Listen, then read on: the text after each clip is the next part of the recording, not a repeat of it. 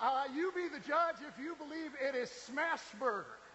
Smashburger is the best fast food burger. You be the judge if you believe it is Five Guys. Five Guys is the best. You can, you can get the East Coast people later. Uh, you be the judge if you believe it is McDonald's.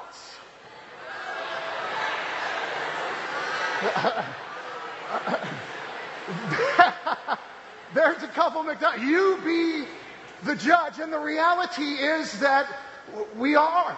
Uh, we're the judge of things that we prefer. We're the judge of whether or not things go well. We're the judge if, if something is to our taste. We are the judge. But in reference to this text, uh, there are a lot of sermons, well, from not preachers, but people. There are a lot of sermons from people uh, that declare that Christians aren't supposed to judge.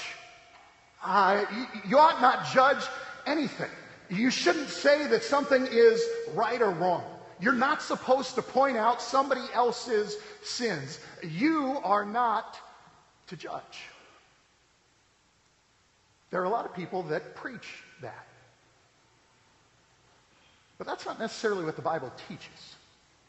One of the great things that you learn at Concordia as you study the Bible is if there is a part of it uh, that you may not understand, uh, then you read the verses around it. And so Jesus says to us, do not judge. And, and we really want to understand that. We read the verses around it, and he says, uh, do not judge the speck that is in your brother's eye when you have a log in your own. And, and so Jesus is saying, uh, don't highlight the sin of other people when you are dealing with sin of your own. All right. it's not that he's saying, uh, don't judge. Maybe he's saying that well, you ought to judge yourself even before judging anybody else. And so maybe we're supposed to judge, but we're just supposed to judge ourselves. But there are a lot of people that say you ought not judge. And Jesus said don't judge. And, and so then we really want to read the verses around it. And the verses that surround these verses are part of a sermon that Jesus preached, the Sermon on the Mount. And Jesus declares many things in this sermon, uh, not the least of which is that it's not just a sin to have a relationship with somebody who's not your spouse, to sleep with them, uh, but it's a sin if you lust after them. And it's not just a sin to murder somebody, uh, it's a sin if you are angry with them.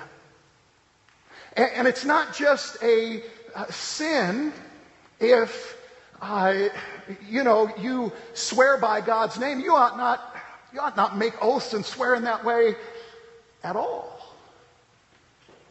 And so Jesus is saying to them, uh, not only are you going to be judged, you're going to be judged more severely than you ever expected. Uh, if you thought having an affair was a sin, no, I'm telling you, even thinking about it. Uh, if you thought uh, murdering was a sin, I'm saying even having that desire, anger, and hatred towards somebody.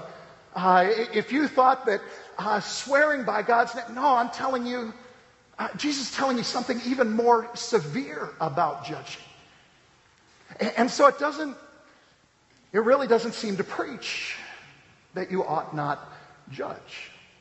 Uh, there's all kind of judgment that are going on in these verses. And, and yet Jesus says do not judge, and, and so we really want to get a, a, a deeper sense of what he means.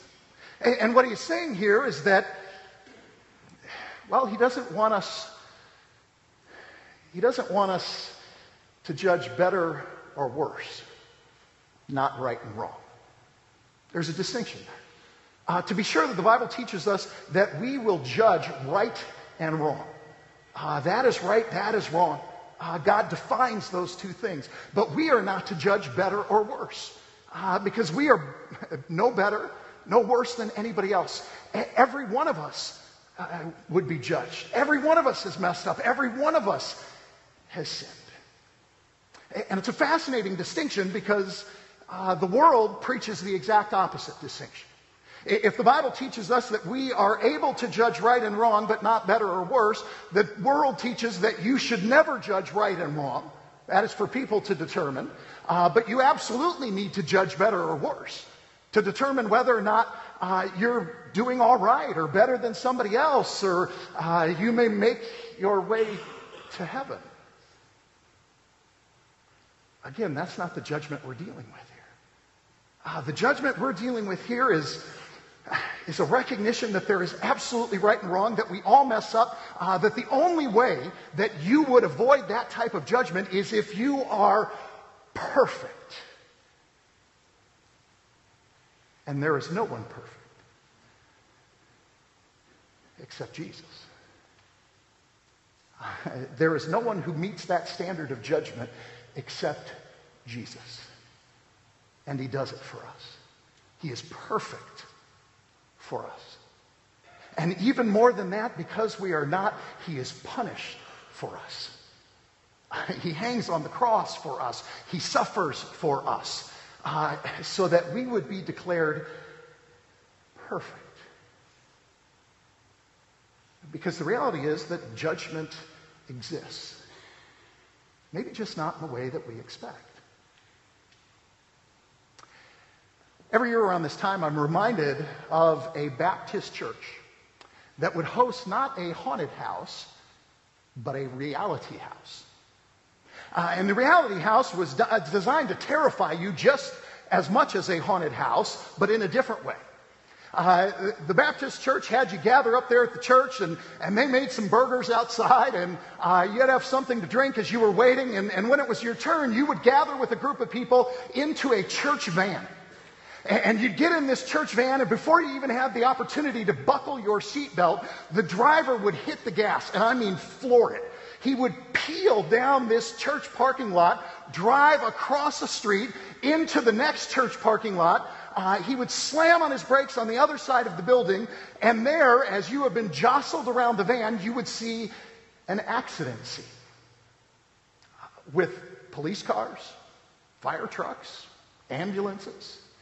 Uh, and you'd practically fall out of the van as if you had been in the accident. And there were paramedics that were working on bodies there in the parking lot and, and trying to revive those who had been injured in the accident. Uh, they did not make it. And the group from the van uh, would walk past the other accident victims and, and head into another room. Uh, and they would go into a room that was uh, very dark. It had soft lighting. There were tables laid out in the middle of the room, and it looked exactly like a medical examiner's office. And you get into that room, and and they would ask you to lay down on one of the tables, and you'd lay down on one of the tables, and they would push the table uh, through a, sheet that looked exactly like a, well, a cabinet, as if you were in the medical examiner's office being slid into the drawer. Uh, and there you went into the drawer, and you were lying there in pitch black behind these sheets, laying on the table as if you were dead. They left you in there for about 10 seconds pulled you out the other side. Everybody in the group was terrified uh, at, at, that time.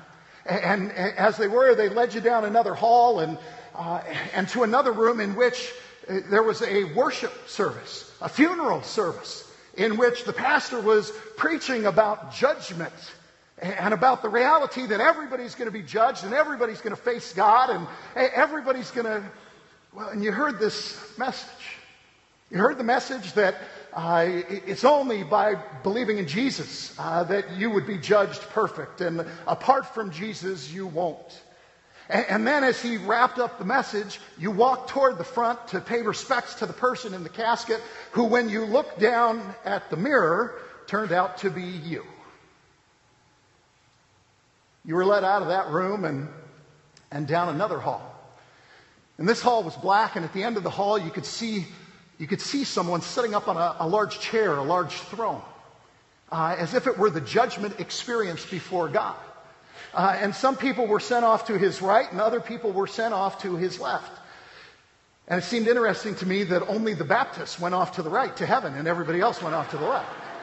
Uh, but everybody else went off to the left in, into hell, and the hell scene was uh, all these people who uh, were pictured in shadows, bathed in red light, and they were screaming bloody murder, and, and they were moving as if they were writhing in pain. And, and you went through this experience, and, and it was as terrifying as any haunted house I had experienced. And you made it out the other side, and, and they ended up having a discussion with you about judgment. And there are a lot of people that, that expect that that will be the experience. You know, when they stand before God to be judged, uh, that they are going to be terrified uh, and anxious because, you know, Jesus says, well, you ought not judge whether you are better than worse than somebody else, uh, but you are certainly judged whether you are right or wrong. And people are terrified that they're going to get before God and, uh, and God is going to remind them of all the things that they did wrong and, and maybe share a few of the things that they did right. And, and that when you die or when Jesus returns, it is going to be this terrible experience. But that's not what the Bible teaches. The Bible teaches that judgment is not what we expect. And we already declared that when it comes to right and wrong and better or worse. Uh, everybody out there will tell you that you're not supposed to judge right and wrong. People get to decide that for themselves. But you are supposed to judge better or worse. You're supposed to be, uh, you're supposed to be as good as everybody else, if not better. It's not at all. That's not at all what the Bible is teaching. Uh, and everybody out there will say to you that, well, everybody's going to be judged and you're going to die and you're going to be before God and He's going to remind you of good things and bad things and, and you're going to be all anxious. And, you know, the Bible even says in Revelation 20, a book will be opened and the, the dead will be judged according to what they have done. But we shared that if there's a part of the Bible that, that you don't understand or doesn't make sense, well, you want to read the verses around it. And if it still doesn't make sense, well, then you want to read the whole chapter. And if you still don't understand it, well, then you want to read the whole book. And if you're still not sure, then you want to read the entire Bible. And so when we read things like that about judgment, uh, we also read uh, that, well, in Psalm 103, it says, Your sin has been removed from you as far as the east is from the west. Uh, it says to us in Matthew 25 uh, that uh, when God gathers his sheep, he will say to them, When I was hungry, he gave me something to eat, and thirsty, and he gave me something to drink. And, and he's going to declare all these extraordinary things. Uh, and so at that moment of judgment, the only thing that is going to be written about you in the book uh, is, well, that you believed on Jesus, that you shared your faith, uh, that you were kind to your roommate, that you forgave your friend at school, that all these things that were done because of Jesus at work in you. And the fact that you disobeyed your parents and lied to people and slept with your first boyfriend, and none of those things will be remembered. But it also says in the Bible of those who do not believe in Jesus uh, that without faith it is impossible to please God. Hebrews 11.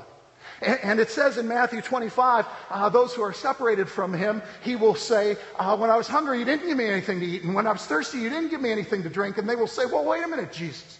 That no good things will be said of those people. Because the only things that will be remembered are their sins and their bad deeds. And so when we have that experience of judgment, there is nothing for us to fear. Uh, there is nothing uh, about which we should be hesitant. Because the Bible teaches that we're going to be judged by Jesus. We're going to be judged by the one who was perfect for us. We're going to be judged by the one who was punished for us. Uh, we're going to be judged by the one who makes us perfect because of his life and death and resurrection. We are going to be judged by him. And so we're going to be judged perfect. But now, as we encounter everybody else, as we recognize right and wrong, we never judge better or worse. Because none of us deserves to be judged that way. And Jesus desires to judge everybody perfect. Uh, he died for everybody. And so no matter what your sin, no matter what your shortcoming, no matter what uh, your mistake, you are no better or worse than anybody else. You are a person who is judged differently by Jesus. He desires to do that for everybody. And no matter how anybody else judges you, and they will, because, well, they're going to judge whether or not you're a fit for a particular college. They're going to judge whether or not uh, your essay was sufficient to earn an A. Uh, they're going to judge whether or not you studied the material enough to pass a test. They're going to judge whether or not you are worthy of being accepted into a particular graduate school. They're going to judge whether or not you ought to be hired at a specific job. And no matter how anybody else judges you, the Bible teaches that you are already judged righteous, already judged perfect, already judged loved by Him. You be the judge? No. He is the judge. And that makes all the difference. In His name and for His name's sake.